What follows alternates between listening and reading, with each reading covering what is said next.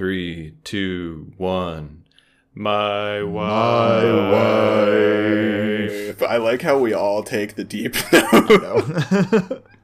Dude, I'm not singing a high note. Have you ever heard me attempt that? no, but I don't yeah, think there's, I want a to. reason why.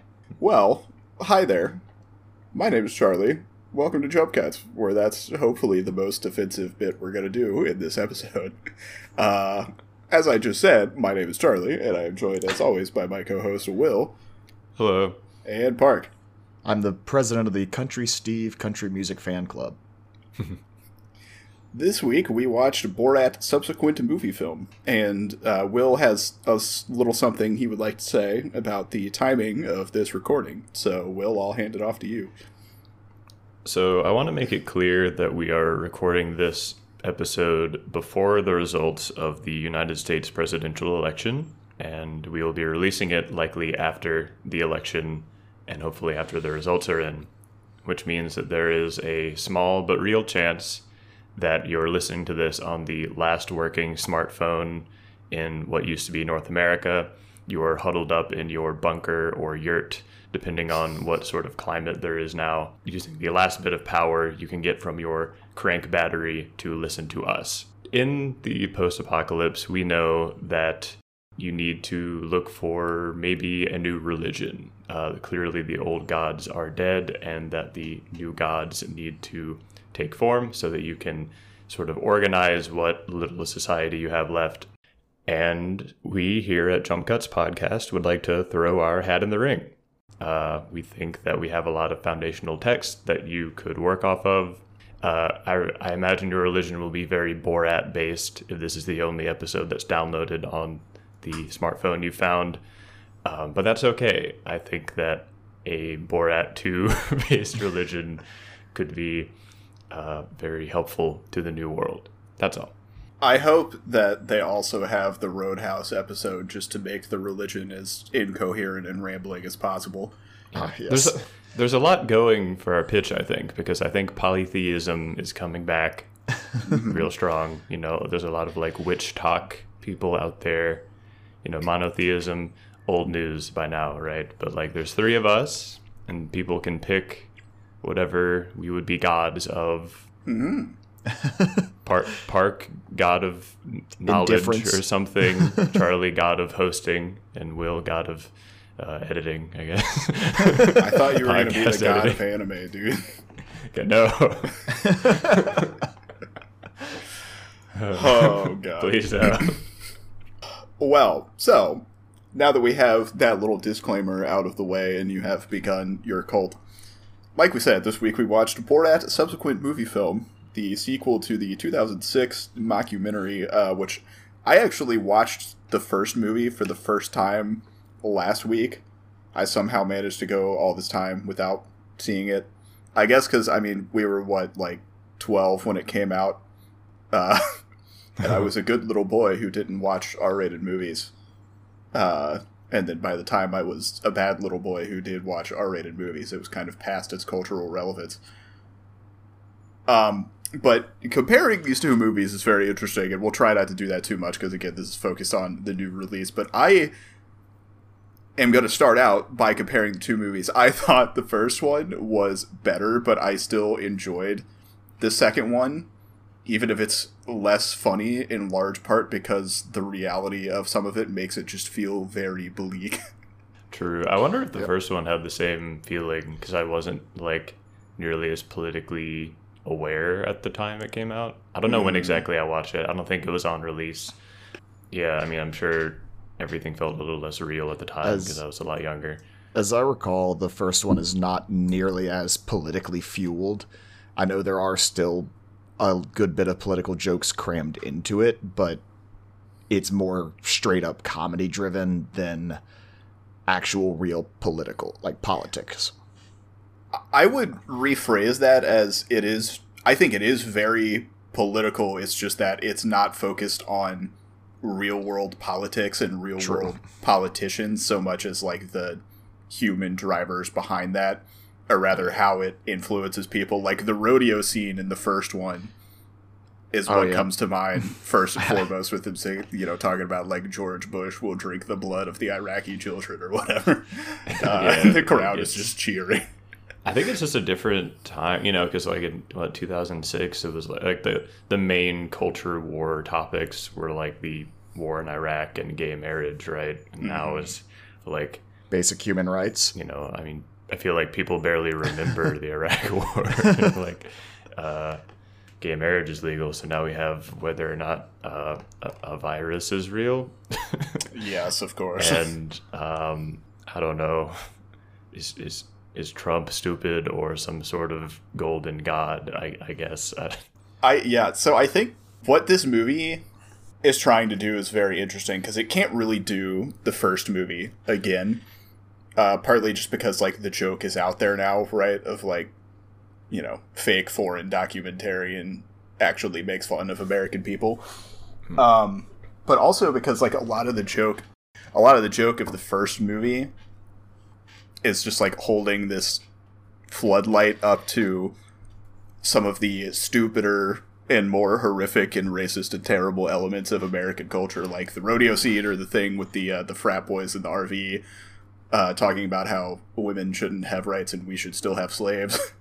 uh, it's just like, wow, this is ridiculous and silly, haha, isn't it? And then now it's like, oh, like we've progressed to a point where certain political elements have taken what used to be those quiet parts air quotes that the movie is shining a light on and now they're just like out loud so it can't make the joke of like look at how stupid these people are anymore because like we just see that on the internet every day Yeah. yeah, that and they are they are proud of that stupidity. Yeah. the They're part, proud of the like, fact- the- That they believe the Clintons drink the blood of children who have like raised adrenaline levels.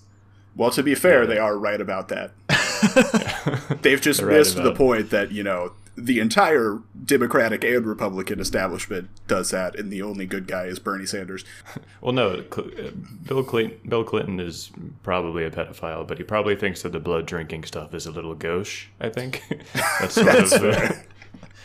bill at least has some taste you know yeah. And I think uh, like one difficulty this movie sort of had was getting like finding people who didn't know who Borat was. yeah. because he was such like a i don't know if y'all remember when this came out but he was like incredibly culturally relevant like this was the time when like a movie or something could come out and would actually like sort of stay in like the cultural conversation for like more than a month you know Mhm. uh, like if tiger king came out in 2006 we would have been talking about it for until like 2010 you know stuff just stuck around a bit longer i feel like uh-huh and like the like Borat voice, my wife thing, like, has just been around forever. I remember know? people Uh, still making like Borat accent jokes my freshman year of college. What is that? Seven years after the release of this movie, like it was still a really common thing for people to do. Yeah, the number of middle school boys doing the voice saying, you know, my sister number four prostitute in all Kazakhstan. It's just, oh god, so much. It was pervasive. yeah, I'm having flashbacks. Yeah, but like, so th- I don't know how they found these people, and it's like it makes it a little bit less believable, right? Because you're already sort of working against like how do they get these people on camera? Like there's a cameraman there how and they're acting this way like is this a paid actor? You know and it's always uh, I, I like rewatched the first borat and i was like man it's kind of hard to tell which is good i think for the movie where it's like you can't really tell who's acting and who's not. Uh, and i do know that like they they just kind of lie to people about what the kind of production they're doing. Like apparently the frat boys in the first movie they told them that it was going to be for like a, a show that would only air uh, in like Kazakhstan that it would never make it to the U.S. uh, so they just like went crazy with it. Yeah. I know for like some of the stuff in this movie, I was reading up on like how they got away with certain things. So the uh, debutante ball in Macon, Georgia, they told everybody it was a staged scene for like a production of some sort, but they made everybody who like signed up to do it, they paid them all a hundred dollars, but you had to take a quiz. And it was just like a pop culture quiz. And so they only picked people who like answered questions that suggested they did not know who Sacha Baron Cohen or Borat was. so that like they knew it was staged, but they did not know why it was staged. Which is kind of amazing that all those like young, because at the debutante ball, ball, you know, all the there's like a lot of like young people there. I'm shocked that none of them they found like this many young people who didn't know who Borat was. I mean, I guess maybe they're like Gen Z or does Gen Z not know who Borat is? That's hilarious. I know my I know my younger sister has never seen it. Yeah, I mean, a lot of them I think are just too young. If they're like teenage girls right now, then they were literal children when this, the first movie came out. Yeah, but like I didn't see the movie when it came out. You know, Yeah. I feel like you just he's just like part of I don't know. It freaked me out. That's fair. yeah, I, I think that's one thing this movie struggles with, and one of the reasons that I, I still, again, I enjoyed the movie. I thought it was really funny. Uh, and that scene was my favorite one. We'll talk about it more later. But Oh, it was amazing. uh, there there's like this constant question in the back of your mind as you're watching this one of like who is an actor and who is not and like how did they you know get away with some of this stuff or like put some of these scenes together. Um and yeah it it makes certain ones feel less like real and less funny. Uh although in some cases it kind of works in its favor.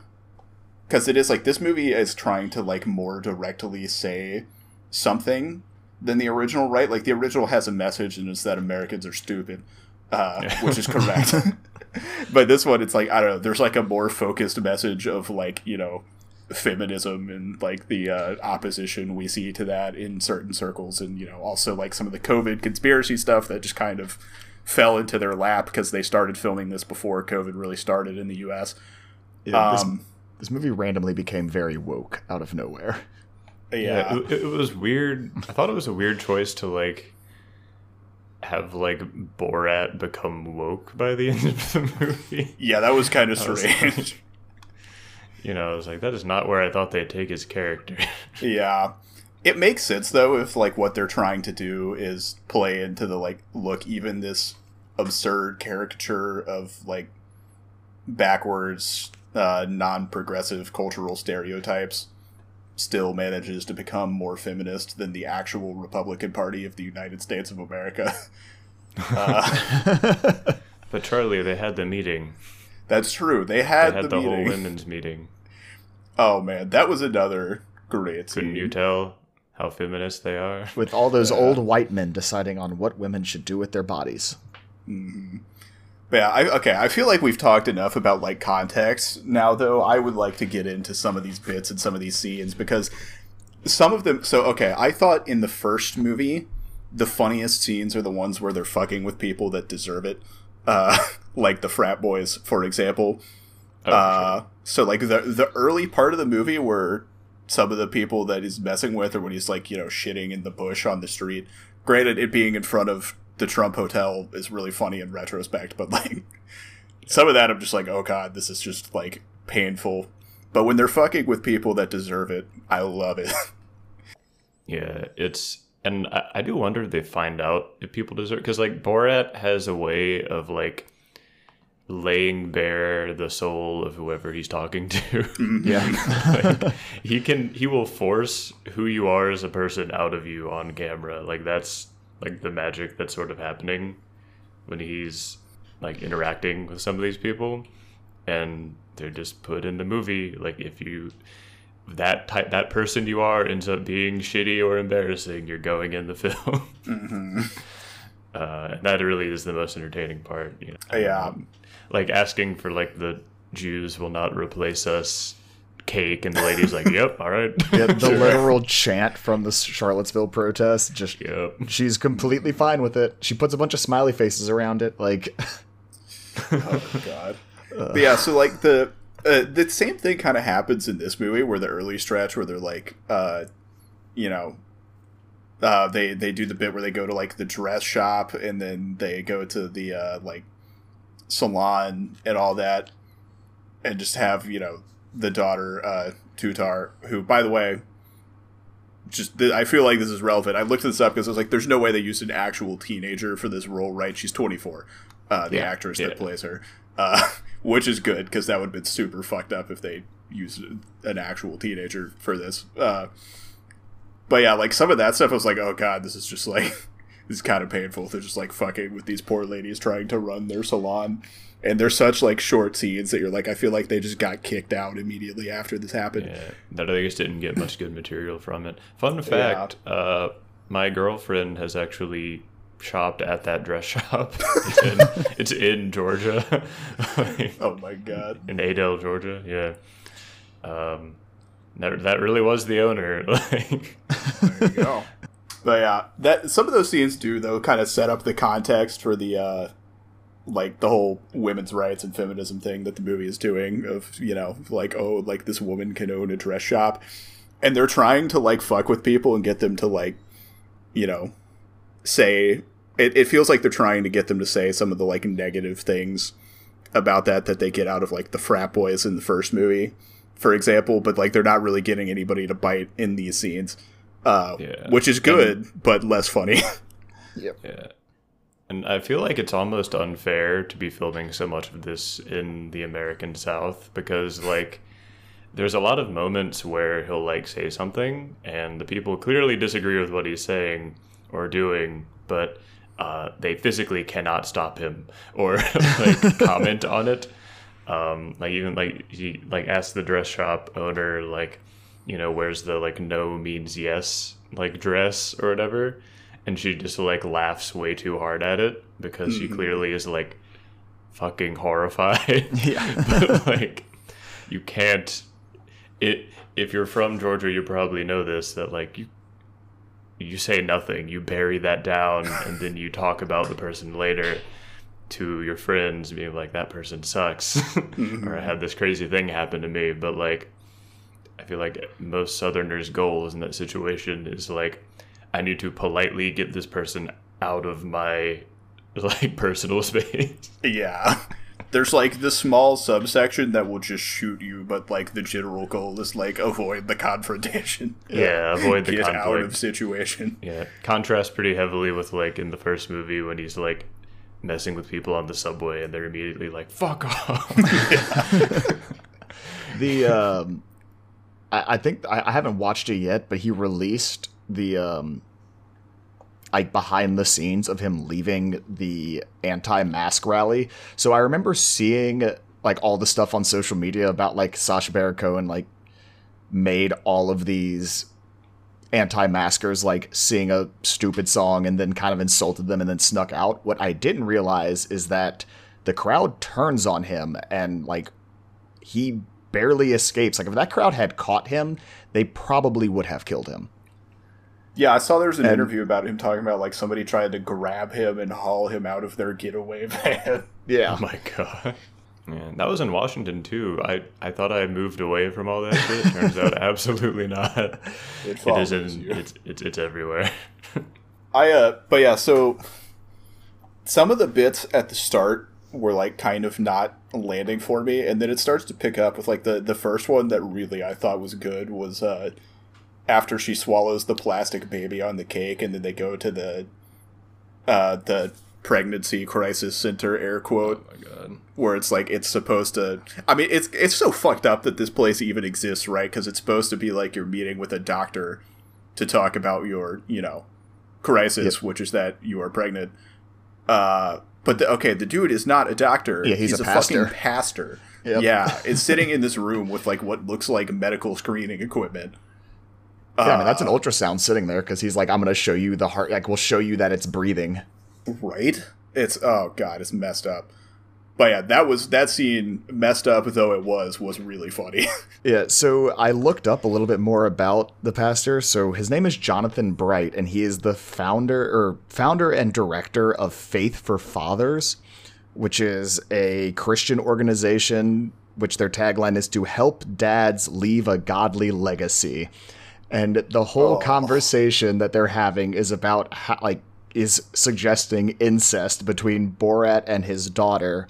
Explicitly It- like- And then probably the best line out of all of this is after he even knows that it is the result of incest in a 15 year old girl, his only reply is God is the one who creates life and God does not make accidents.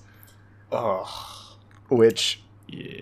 is God, disgusting. it's so cool. He's been reached out to by like several different newspapers for comment since the film has released, and he has said nothing. He has replied to no one. Yeah, he's probably still working there, and it'll probably never change. But- yeah, it was. It, it's weird, like talking about some of this stuff, like outside of the context of the movie. It's less funny because it's just so messed up. It's terrifying. Uh, like, yeah, like the fact that that place exists is just horrific. yeah. But in the context of the movie, they make it so funny. No, they make it funny because they're talking about her eating a plastic baby. yeah, That's uh. the that they're not even. I don't know. Like I feel like that added a that made it a lot easier to watch. Mm-hmm. You know, because it, it, it you're right. It probably could have just been like really depressing and horrifying seeing like just like what this man like does to like young women who are like coming to him for help, but uh instead it's just like a funny like oh he doesn't know what's happening. Yeah. The, but like it it is terrifying. Like this movie, like as much like I laugh at scenes like that, and like the whole anti-mask gun rally scene, like I laugh at oh my god, these people are like singing along to this line of like let's chop up the journalists like the Saudis do. But I'm sitting here also realizing like these people like they they're like yeah let's fucking do it and like you even see a guy in the crowd when he makes the comment about using gas chambers like do a nazi salute and that is Yeah. like and those are not actors like those are actual people who believe we should be gassing and cutting up journalists it is. uh Yeah, especially this close to the election, horrific. yeah Very scary. I was gonna say, I feel like that's sort of like I don't know. It. I've been trying to think like has it always like been there at least in like the Borat series because uh, thinking back to like when he in the first one when he is at like the rodeo and he's talking to the guy who's like uh, Borat is saying like oh the, like saying like what they would do to like gay people in like his country and like the guy's like well that's what we're trying to get done here like the dude literally Yeah. thinks that like anyone who like isn't cis heterosexual person should be like strung up in the street or some shit. Like he's a, a monster and probably still believes that to this day if he's still alive. But like i don't know why. I guess maybe because it's a crowd of people in this movie that makes it so dark or like the fact that they're denying the existence of a virus that has killed uh about 200,000 people at the recording Yeah, Uh, yeah, It's- well over that in america i think as of right now. I think we're close to like 230000 yeah yeah. it's partly that, and it's partly like one of these people is just the actual president now, which is like you know that's been the case before, but you know the people who were the actual president and were like that at least pretended they weren't like that. True, yeah. I mean, they did all Uh, the same shit. They just weren't like outwardly saying, you know. yeah, it's like now we're like oh. Yeah, Yeah. these people believe that it's okay for them to do this stuff now that Trump is our president. Sort of emboldened. It's been very enabled.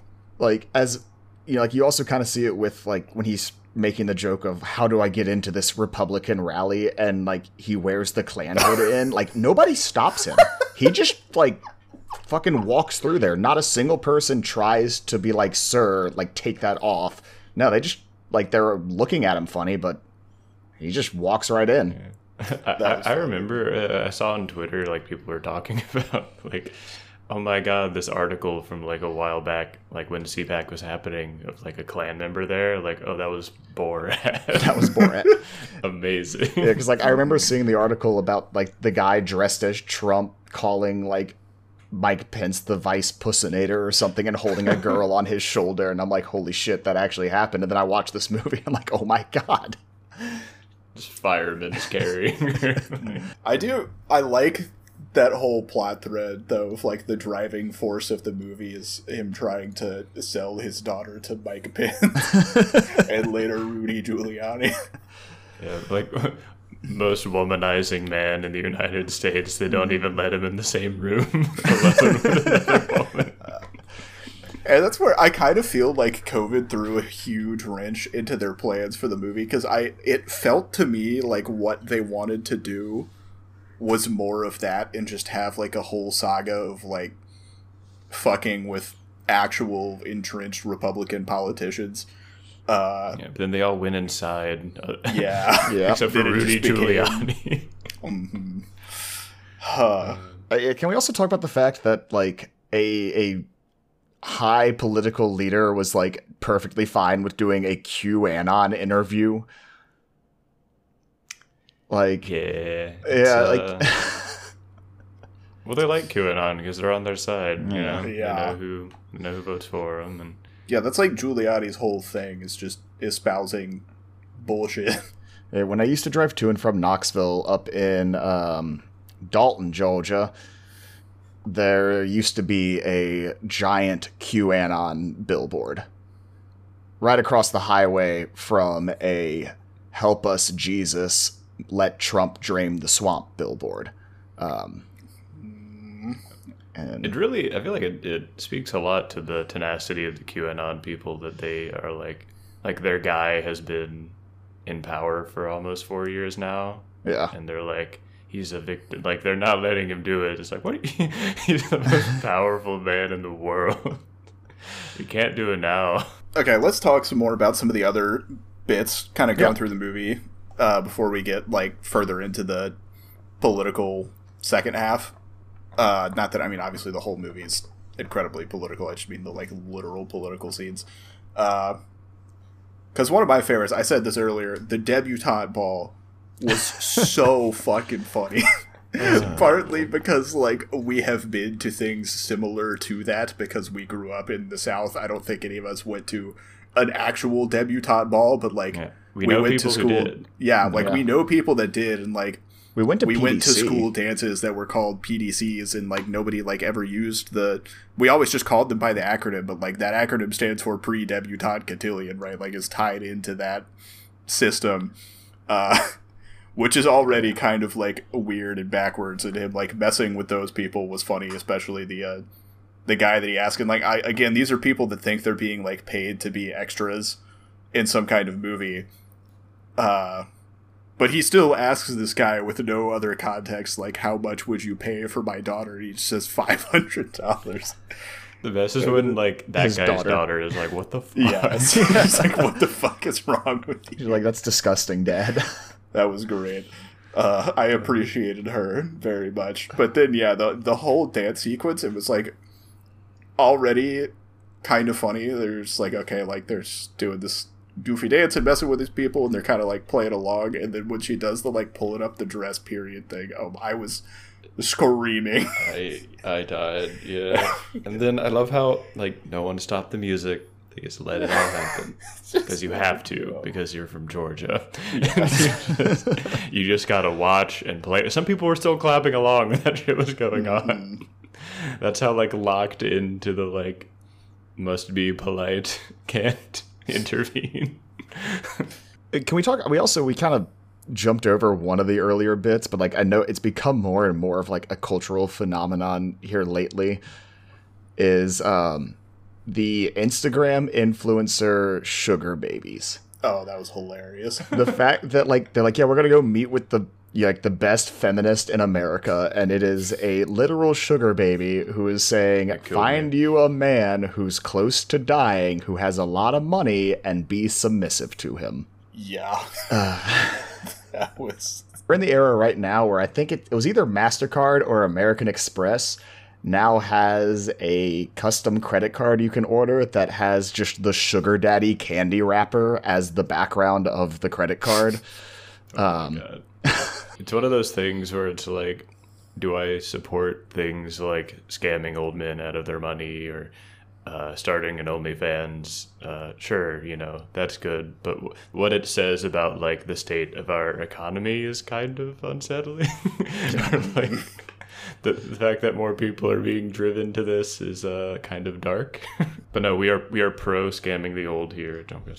definitely. but yeah, I, I feel like after the uh, cotillion sequence, that and the uh, cosmetic surgery plays. this is Oh. when the movie kind of where the surgeon literally admits to wanting to rape Borat's daughter.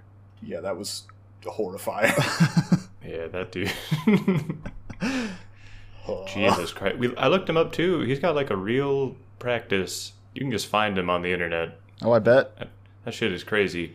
It, it is amazing the things that people are. Like I said, I don't even know how he does it. Like how he gets people to. Because like, if someone asks you that question, just say I'm happily married. It's so easy. Yeah.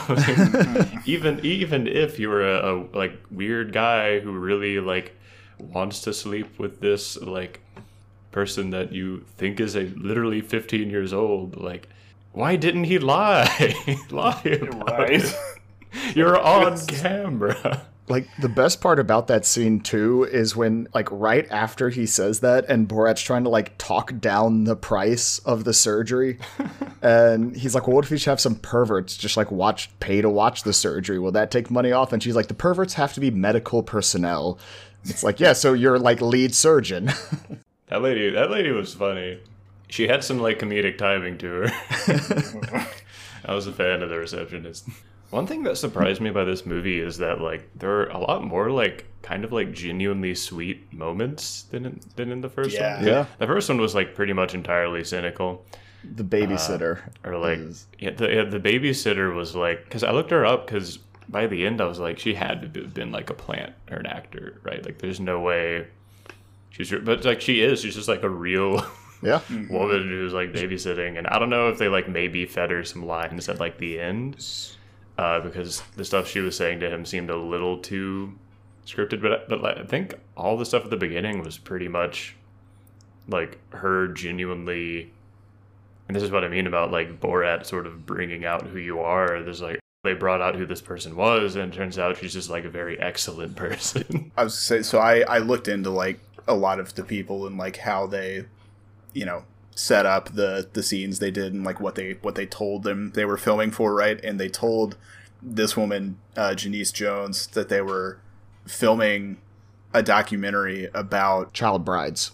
uh yeah child brides and grooming specifically in okay. foreign countries uh so she thought this was about like girls being essentially like groomed and then sold into sex slavery and Okay, that so they they primed her a bit, but she did a great job for just like an average person. oh yeah. She killed it. She killed it and like in return so she actually lost her job at, like she was a- i think she's retired and then decided to start babysitting or and taking care like taking care of people who need help kind of things and she lost her job because of covid and sacha baron cohen i think donated like a hundred thousand dollars to like a gofundme that was started for her and she has now like given that money to the local church of her community that's now distributing it to those in need because of covid. Yeah she's been involved in a bunch of like community support stuff because again yeah like she's in a rural southern community that's been hit pretty hard economically by all of this. And that is kind of like it's it's a less funny part of this movie but it is a good part right that like it manages to see some more positives and i'm i'm curious how much they planned for that when they were planning and writing this movie. If they were intentionally trying to find more positives with like how dark things have gotten recently or if that just kind of happened. Uh, but either way it's encouraging to see. Yeah, well, I feel like that whole the, the scene with like the babysitter could have easily been like a, a another scene of like them presenting an American with like something horrifying and the American just like going along with it, you know, or like being cool. you know, it's like no, we can uh you know, her being like, Oh, like this this is like the storybook that he gave me and then like she could have just like read it and said nothing, you know. like the one thing I think makes like really makes me think that they did not expect uh, her to go in the direction she did is after she kind of gives um, Tutar what is uh, Maria Bak- Baklova I don't know how I cannot pronounce her last name properly I bet but i think it's baklanova i'll i'll pull it up while you're There's not an end. Dude, we're so bad. Oh, We're so bad at end in it? pronouncing I'm really bad at Slavic European names, I'm yeah. when she like kind of gives her the whole pep talk of like you know you don't have to do this like you're beautiful like for who you are and you should find somebody who likes you for you and she hugs her like the look on her like on the daughter's face is a very genuine look of like thank you. And so i really don't think that she expected all of that to just suddenly come streaming out. And i think that you know it was she did a killer job. Yeah. maria bakalova uh, like Will said, no end. She's a great actor, though. She did a really good job. Yeah, very funny too. like the whole movie, hilarious. Like just as funny as Sacha Baron Cohen. I thought. Like, Yeah. she was really good at I don't know, like he's like getting reactions out of people, particularly Rudy Giuliani. Yeah. I so apparently I again was doing a lot of reading about this. So they interviewed and auditioned like 200 different actors to play the daughter uh, because they knew like you know a some of these situations are going to be dangerous. B you need like a very specific mindset and improvisation ability to do some of this stuff and like get the reactions that they're fishing for and see like you know some of those situations, like the Giuliani one, have potential to go to some fucked up places. So, like, they were looking for someone that they thought like had the mental fortitude to handle it and the uh, presence of mind to like get out of it as if necessary. So, yeah, like know when to because it looked like during the like Rudy Giuliani part, it was like it was kind of up in the air if he was about to take his dick out, but uh, I, I think Sacha Baron Cohen was like, we have to, we have to stop right now. Like, yeah, things are about to get to like escalate to a point where this is no longer like funny, Mm-hmm. and they're just like maybe illegal. Yeah. yeah. That's the thing is if he actually took his dick out, like they wouldn't be able to use the footage anymore. As much as like it would have been great if they caught like the most criminal act possible, like they they could not legally do that. Yeah, so he like he pretty much had to like step in there because and like that really is where the scene felt like it was going. Like it didn't he, I don't know. Old Rudy was real touchy. like, Yeah, he's Yeah. disgusting. I mean, it- literally, when he sits down on the bed, he is like asking her for like, "What's your phone number and address?" It, it was it was about like I, I wish that Bora or that uh, Sacha Baron Cohen had like waited maybe like thirty more seconds so we could have gotten a more definitive answer. But I also understand that like if that thirty seconds had been too long, like this would have been a very like serious thing to have to deal with. Yeah, and like for the sake of the actress too, like they can't just film her being sexually assaulted. Obviously, like because I can see you being like, yeah, we got we convinced you, to, we got you on this movie, and now you're in, in a room alone with Rudy Giuliani, very much being like, we need to get you out of here. Mm-hmm. Uh, yeah. But even then, his comedic timing is amazing. Like he walks in, he's just like, "No, no, no, she's too young for you, or she, no, she's too old for you. She's Yeah. 15. Take me instead." So oh, good. I think even Sacha Baron Cohen said like I was having to watch everything through like a peephole basically into the room and I had no idea what was going on and just had to like guess my timing and he nailed it. I love how Giuliani in the aftermath too, like one of his quotes about it, he was like, "Oh, that Sacha Baron Cohen, he got a lot of people, but he didn't get me." Like, dude, what? He got you with your literal hand on your dick. reaching down your pants on camera for this motherfucker. He absolutely got you. You were doing a fake interview, even if it were not for the like creepiness. Like you were already got. and like the whole like, oh, I was just like adjusting. You know, she was helping with the sound equipment, and it's like, man, like she invited you for drinks in like the like the bedroom of this hotel. Like you're laying on the bed, like you know what's happening. mm-hmm. Come on, Rudy. Uh, I love how I can't believe he got in that dig about it marrying his cousin, and he like Rudy stayed there. That was great. Also, I want to know how Sacha Baron Cohen got like past security that easily.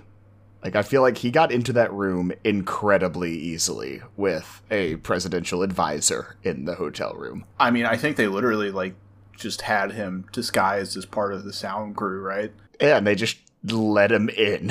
Because there's the thing where he comes in with the boom mic, but like I think, yeah, like I, Yeah, I I, I mean, know. I mean, they filmed the scene when he's like trying to get upstairs. I think probably either way before or way after any of that happened, right? but yeah, I I think clearly Giuliani's security is just not very good because he is, and I cannot stress this enough, a fucking idiot. So I could probably get access to him too if I wanted to, but I really don't want to see his junk. I'm trying to remember what he said to like the security person though when he's trying to get, get upstairs. He's like, "I need to save my daughter from America's mayor." oh yeah. was so funny. It's interesting that like this movie has a more direct message than the first one, sort of. But I almost wanted it to do more with it, if that makes sense. Uh, and maybe it's just because of like how shitty things got with like you know COVID specifically after they started filming. But a few of those bits kind of they they just rang a little hollow as like a like haha orange man owned joke uh i don't know maybe that's just me but Yeah, Sacha Baron Cohen let out his inner lib uh, big time in this. yeah yeah It Yeah. was very like, and make sure you get out and vote. And it's like, hey, no, I support voting and everything, but I don't know how much is going to help with the uh, QAnon adrenochrome conspiracy situation. right you know, like, like it will take a lot more than voting to, to fix the like cultural issues that this movie is you know poking fun at uh and it's like that that's great and all but uh you know i'm glad that it poked fun at them but that doesn't solve it either so when it's a movie that's like trying to not it, and it's not the movie's not necessarily trying to present a solution but when it's gonna comment that directly i just i wish it would have taken like the next step if that makes sense Yeah. yeah, that's that's fair because they were like compared to the first one, there really there was a lot more plot to this and a lot more Mhm. going on. That was like I felt more like a movie, you know. yeah Because like Borat one is like, what is it? It's like seventy or eighty minutes long, and it's like it feels a lot more like thrown together, which I think is like a lot of its charm. And this was like it felt a lot more structured, even though I mean, uh, they clearly had to like sort of create that structure as they were getting interviews. Um, and they did actually like a really good job of making it sort of all like flow together. I don't know how they like got it this one. I, I'd be really interested to see like when they uh, filmed each scene. You know, like did they get the idea for like eating the plastic baby before or after they interviewed with the, or they went to like the clinic. You know, Mhm. uh, it'd be interesting to like hear that process. Yeah, some of the plotting still like because they're like, kind of going for more. Some of it did feel kind of half-assed because they were trying to be more of a real movie. I am yeah curious as to like what the original plot design was kind of supposed to be because like you have like the end all of a sudden becomes very centered around the virus and like the fact that Kazakhstan created the virus to get back at a, like the world for laughing at them because of the first movie. And so I'm wondering what their original end goal was pre-COVID because the start of the movie is pre-COVID. yeah you can really tell that like they got derailed by covid and i mean there is again there's so many like dark somber moments amidst all the the humor and the comedy here but the pence speech is kind of like the peak of that where he's talking about like we have 15 coronavirus cases and it's very under control and it will be gone soon now 220000 people have died Yeah, Right. right. Like it'll it'll probably hit half a million like before a vaccine comes out. yeah, like almost certainly at this point, because clearly we're not interested in doing the things necessary to actually solve this before a vaccine. Even not solve it, but just like minimize the fucking damage.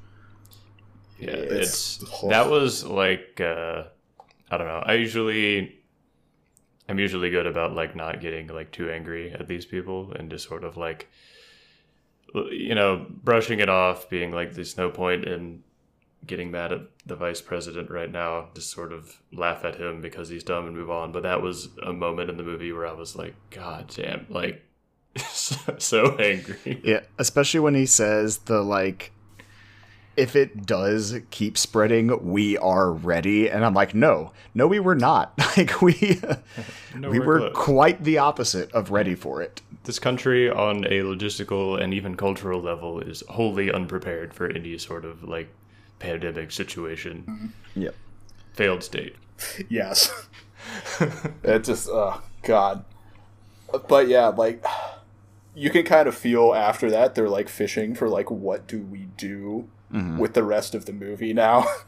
So like he mm-hmm. goes to there's the whole scene with the guys uh in lockdown or not there there's a series of scenes with the lockdown guys and this one again so I read up on this one it was like they were told uh, that this was just like a documentary about a foreign guy living in America during the pandemic.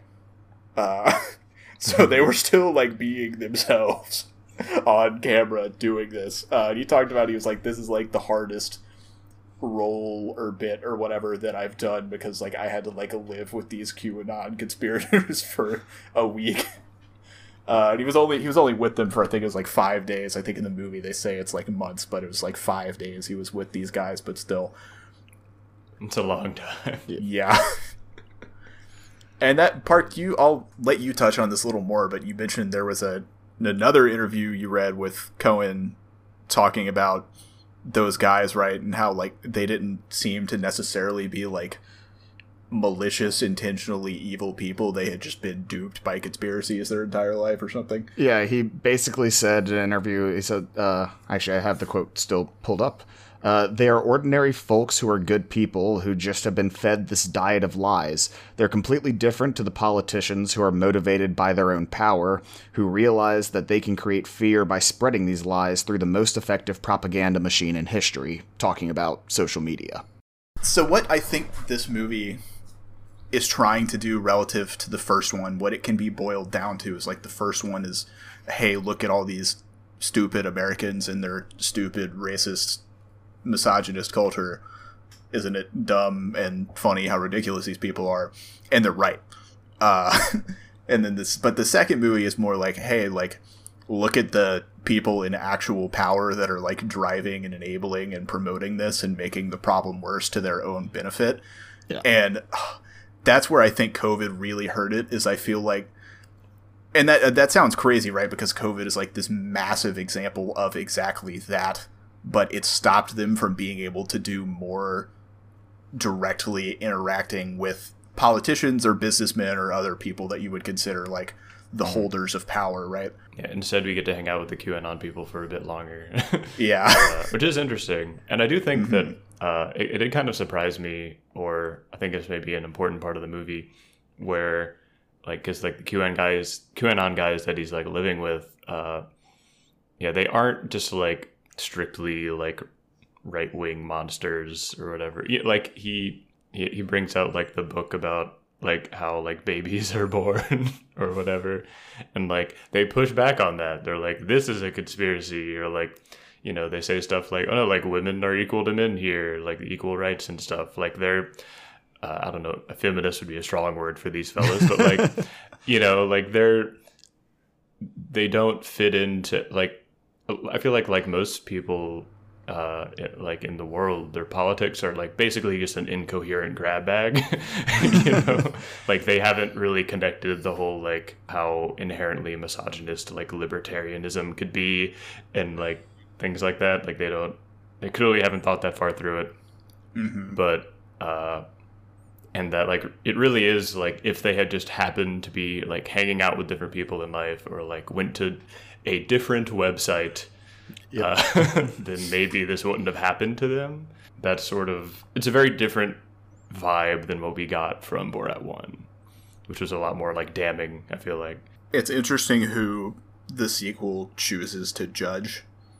Mhm. Um, because yeah, like as like you know crazy as the things these guys are talking about are, it's not super harsh on them. Aside from like the song is pretty bad. Uh, yeah, Yeah. the song is bad. that's that's not good. Um, but you know, it's more like it's it's trying to make them look like silly and seen and exposed, but it's not condemning them like you said as harshly as it does uh, some of the other characters. Like I don't know, I feel like the abortion clinic guy or fake abortion clinic guy, and then like the politicians, it's more judgmental of them. Oh, totally. And and I feel like it it, it would have felt weird if they tried to like rehabilitate the abortion clinic guy Yeah. Yeah. or, or the fake abortion clinic. Guy. What are they even called? Because they It's like named them. Pregnancy, Pregnancy Crisis, Crisis, Center. Center. Yeah, could they name them very similarly to abortion clinic? You know, they, Yeah, exactly. That's what you're supposed to think it is, and then you walk in there and then it's not a doctor, it's a fucking pastor. I'm glad they didn't like try to I don't know humanize that guy.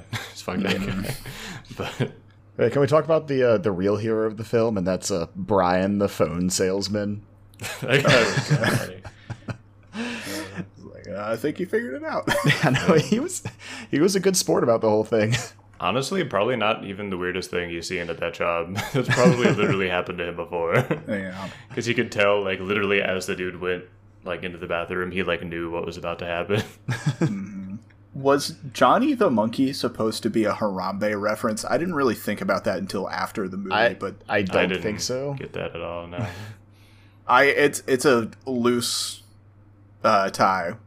I will grant you, but I was just kind of thinking, I was like, huh, all the ridiculousness of this movie starts because Johnny the monkey has died. Fifteen thousand people in 2016 did write in Harambe for president. I want that to sink in to all of our listeners. When you make your vote, even if you don't like either candidate, please don't just throw it away to something like Harambe, a fucking dead gorilla.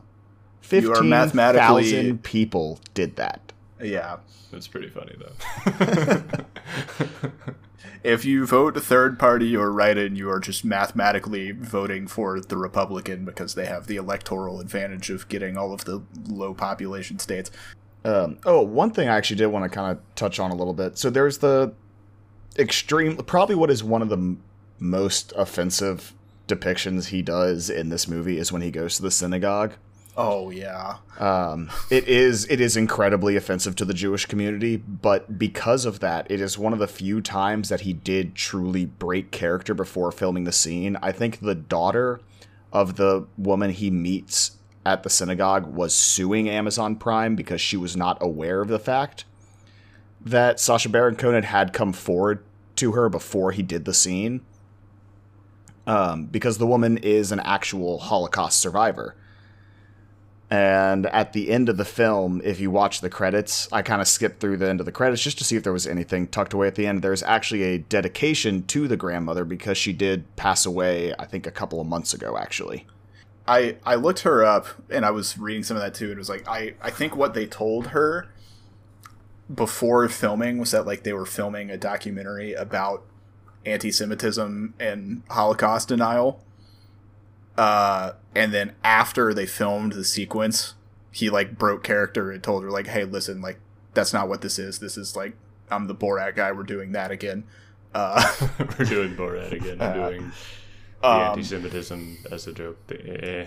yeah, which still like, it's kind of like gonna make we're gonna make people feel feel weird watching this. yeah, right. feel not Um, good. That's yeah, that's a that's a tough thing to say to an actual Holocaust survivor. It's like, hey, this is a Holocaust denial joke, uh, and it is like an effective joke in the context of the movie, right? Where his daughter is talking about, uh, like, you know, look at all these things on Facebook where you can learn all these things about how like our country's greatest accomplishment, the Holocaust, was fake, uh, which is just horrible. But it is like you know, it's it's funny because it's such a ridiculous stretched example of like the the social media point that it's trying to make. And then for him to run into an actual Holocaust survivor after that, it's just oh god. And to have her be so like incredible on camera. Yeah. too. Yeah. And She was so another loving example of like a person who like created this it felt like scripted how like just how, how beautiful their conversation was, you know. Um but it it, it is it man it, it just surprised me this movie how much like how much like earnest positivity came out of it in some scenes. Yeah. Then he, of course, he undercuts that with like cheering when he finds out that it was real. Yeah. That uh, that synagogue is in Marietta too. Yeah. By the way, Yeah, another one of the Georgia scenes. They filmed most of the movie in South Carolina and Georgia.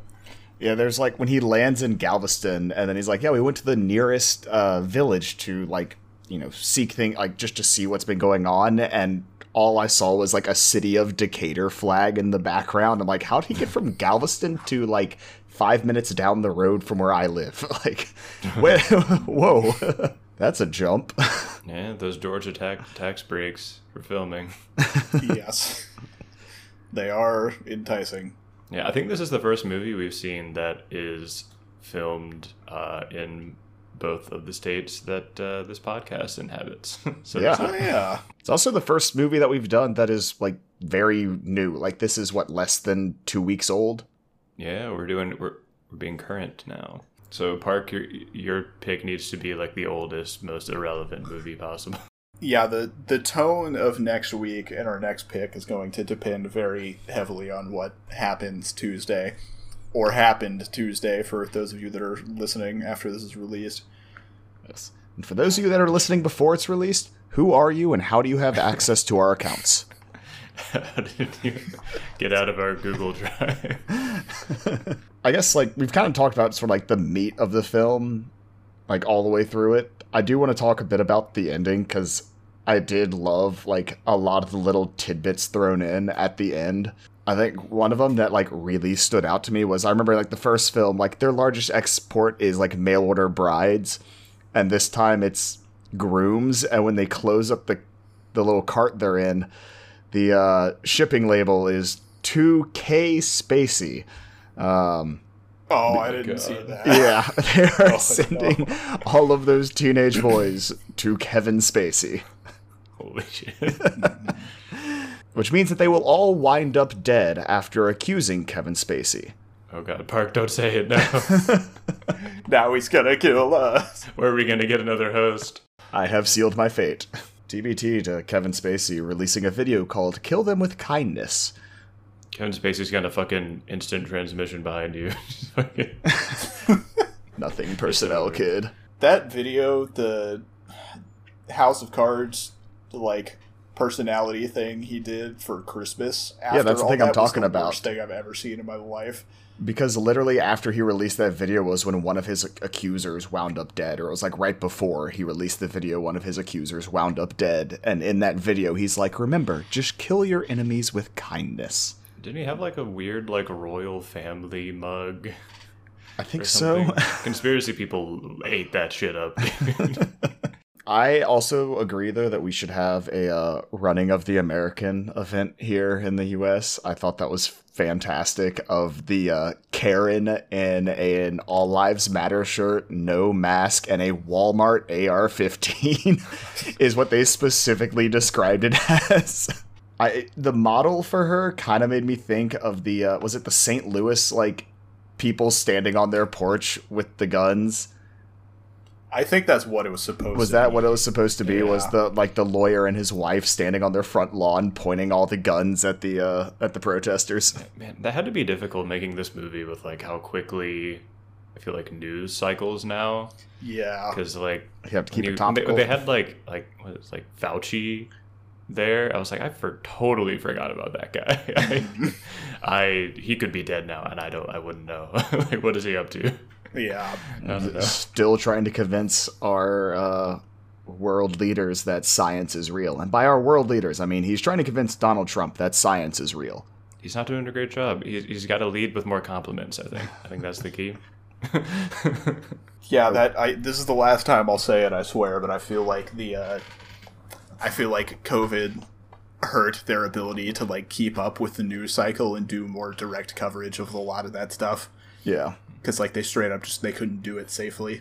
But I think like generally in a movie like this, like being getting like too like current event y, you know, like making a reference to like the gun couple or whatever is like probably ill advised just because it is so like people in a year will totally forgotten about those people.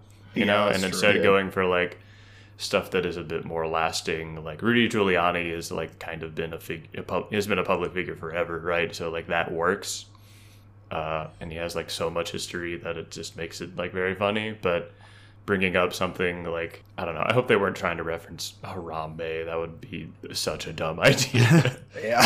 the uh, I I did love though that like they cut in the interview from Fox News with Rudy Giuliani just telling the guy he's an idiot and a moron and he needs to shut up. like that's a that's a political leader just on the news throwing like childhood playground insults at a guy. One last thing was speaking of like kind of odd references that I forgot when they have like all of the women like typing on the computers like influencing American elections and it shows Oh, the girl like typing out as a black man. The picture on that was the thick neck guy. The guy who like in his mugshot had like a foot wide neck. Oh, I didn't even notice that. Yeah, that was the that was the profile picture. That was oh funny. Oh, we didn't even talk about the like Republican women's meeting in Florida. Oh god, that was That that was a to. hard scene for me to watch. That was so good. That was, was another so one of my favorites, along with the the debutante ball. Uh, See, I have a problem watching things like The Office and Parks and Rec, not because they're not funny or I don't like them, because I do, but because the like cringe humor makes my own social anxiety like boil over. and this Yeah, I- movie is nothing but that. I know what you mean. That was I got that a lot in like the first movie, where it's just like, oh my god, like who else is he going to fuck with now? But oh man, it's a lot easier for me to watch that stuff when I feel like the person deserves it, yeah, exactly. you know. And uh, this group, I don't. It, it was funny seeing the different reactions to like her uh, vividly describing her discovering masturbation ten minutes ago. Yeah, like because like I think like someone in the crowd are obviously like horrified, and some are like seem to be a little bit like you know yeah you go. I think one of them even says like, "You know what? We're glad that you're here. Thank you." yeah. so we'll start with Will. Would you recommend Borat a subsequent movie film? Uh, absolutely. I think it was rated for uh, anyone over the age of three. So uh, yeah, go for that. Watch it. Really funny. Um, if you liked the first one, you will like this one. If you haven't seen the first Borat, uh, watch that too. I don't know. Like it, it has some staying power. Like it stays funny uh, in 2020 somehow, which is pretty impressive. So yeah, I highly recommend. Very funny movie. And Park. Uh, yeah, I definitely recommend this movie. Um, you know, I think it, you know, it hits on the com like just standard comedy and political comedy very, very well. Uh, it is uh, very nice, and No, we almost made it the whole time without doing the voice. No. I couldn't resist. But yeah, I recommend it. Yeah, me too. It was good. It was funny. I still I thought the first one was funnier, but this one was also very good. You should watch it and watch the first movie if you haven't seen it, so that you uh, don't get got by Sacha Baron Cohen, like esteemed Mayor Rudy Giuliani. well, thank you for listening. We appreciate it as always. You can find us on Twitter at JumpCutsPod, on Instagram at JumpCutsPod, and on our website, jumpcutspod.com. Uh, Will, where can people find you? You can follow me on Twitter at Will Post Words, and you can subscribe to my YouTube channel, Will Johnston on YouTube. I make videos about movies. And Park. Uh, you can find me on Twitter at Summer Hour Brew, where I am essentially just a jump cuts bot. I have yet to post anything unique. I just keep retweeting all of our posts. Um, and you can find me on Instagram at Summer Hour underscore Brewing, where I post things about baking and the craft beer world that I work in. And you can find me on Instagram at charlieb.writes, where I am taking a social media break, not because I thought I needed one, but because I don't have anything I want to tell strangers on the internet about right now, other than this podcast. So, thanks again for listening. Be sure to uh, leave a like, rating, review, subscribe, whatever you do on your chosen podcast platform, and we will see you next time assuming that the uh, you know North America still exists and has not devolved into a post-apocalyptic wasteland. No, no, no. We need the we need the we'll see you next time. So the religion has like a resurrection myth going on. Oh, so yeah. that's important. Yeah. Yeah. There we I'll, go. I'll cut all this, but like, yeah. Okay. thank you, thank you.